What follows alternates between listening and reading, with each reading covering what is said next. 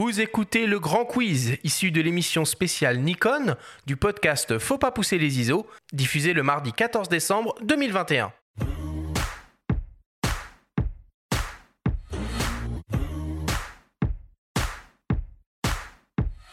Le principe du quiz est très simple. Nous avons reçu des questions de la part de nos auditeurs qu'ils vous ont posées via notre compte Instagram, en lien ou non avec le sujet de cette émission. Nous en avons sélectionné quelques-unes et vous allez avoir seulement 30 secondes, et pas une de plus, pour tenter d'y répondre le plus clairement possible. Roland Julie, avez-vous bien compris la consigne?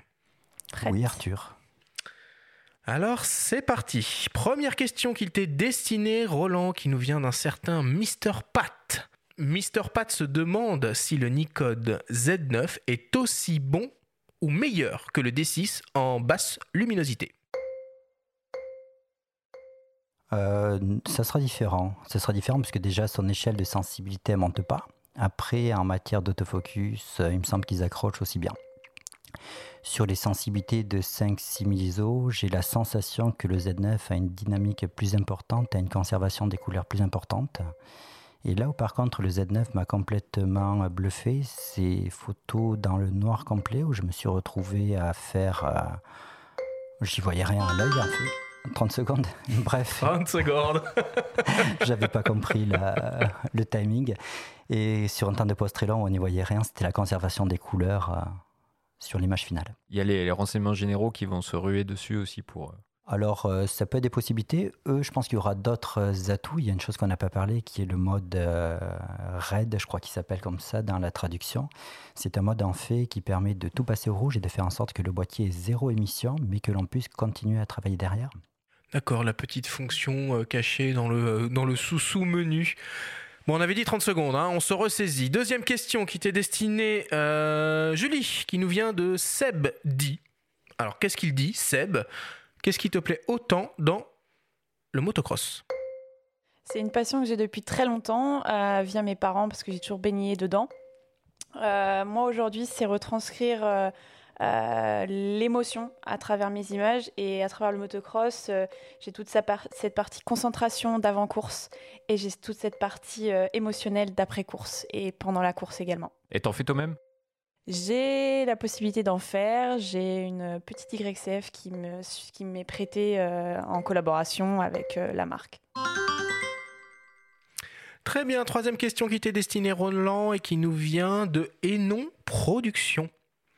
Quand est-ce que Nikon va ouvrir la monture Z à Sigma? Euh, bonne question là-dessus, parce que quand on a annoncé les Nikon Z, on avait annoncé également que les différentes optiques tierces devraient arriver dans les trois ans. Ben, elles sont toujours pas là. Pourtant, il y a du. Euh, j'ai vu arriver des optiques chez. Samyang. Samyang, non, j'en ai une autre en tête qui me revient pas. Euh, tac, tac, c'est pas grave, je sais qu'il y a notre marque. Je sais que les gens de chez Sigma tiennent le discours comme quoi c'est Nikon qui bloquerait des brevets. Nous, en interne, j'ai pas du tout confirmé ça, j'ai pas eu retour de ça. Et je pense que la principale difficulté, c'est pas lié aux formules optiques de par la baïonnette, c'est lié en fait à toute la communication qui se fait entre l'optique et le boîtier et à travers toutes les informations qui passent.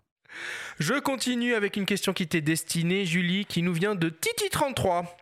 Faire des photos en rafale sans entendre le moindre bruit, est-ce que c'est pas perturbant? Pour ma part, non, ça ne l'était pas. Je l'ai fait à plusieurs reprises, j'ai fait avec et sans, et ce n'est pas perturbant. Oui, d'autant que, comme on l'a dit dans l'émission, on peut euh, simuler le bruit du déclenchement. Exactement. Si on, a, si on veut, si c'est trop perturbant de ne pas l'avoir, on le rajoute et on l'a. Et on a deux modes différents. Merci Julie, c'est très clair. 15 secondes. Ouais, il est meilleur que moi sur les timings courts. Hein. Bam Julie, pourquoi euh, Z9 et pas Z8 Je ne saurais pas y répondre. Bon, on attend quand même la fin du chrono. Autre question qui t'est destinée, Roland, qui nous vient de Pleurote24. J'ai un D850, le meilleur réflexe jamais conçu selon moi. Est-ce qu'il y aura un remplaçant? Or, je suis pas dans le secret des dieux, donc je ne sais répondre si on va continuer ou non à développer des réflexes. Au nom de Nikon, c'est, je peux pas répondre. En mon nom personnel, j'ai plutôt tendance à observer. J'ai l'impression qu'on reproduit un petit peu ce qu'on a vécu dans le passage de l'argentique au numérique, où on a des boîtiers qui sont complètement aboutis et, comme a dit, le meilleur du monde. Et que tant qu'on aura des personnes qui vont les acheter, on va les produire. Le dernier réflexe sorti, c'est le D780, c'est ça, non? D780, oui. Et D6 juste avant. Et aujourd'hui, le trio, c'est 780, D6 et D850. Et enfin, dernière question, une question signée par mes soins, une question qui tue. Si vous pouviez ajouter une fonctionnalité au Nikon Z9, qu'est-ce que ce serait? Roland, tu commences. Ben, soit technique, un petit plugin sur le fait de changer le son. Non ça peut être drôle. Et sinon, l'étape d'après, c'est quoi? C'est que pour les professionnels, ils facturent directement les images à la transmission. C'est un peu gros, ça. Moi, je partirais sur la partie facturation qui facture directement à- au client. Ben, tu vois, on est en phase. On ne s'est pas concerté. Je tiens à dire qu'on découvre les questions. hein. Ah bah oui. Ça, Sinon, ça n'a aucun intérêt. Merci beaucoup à tous les deux. Merci à vous.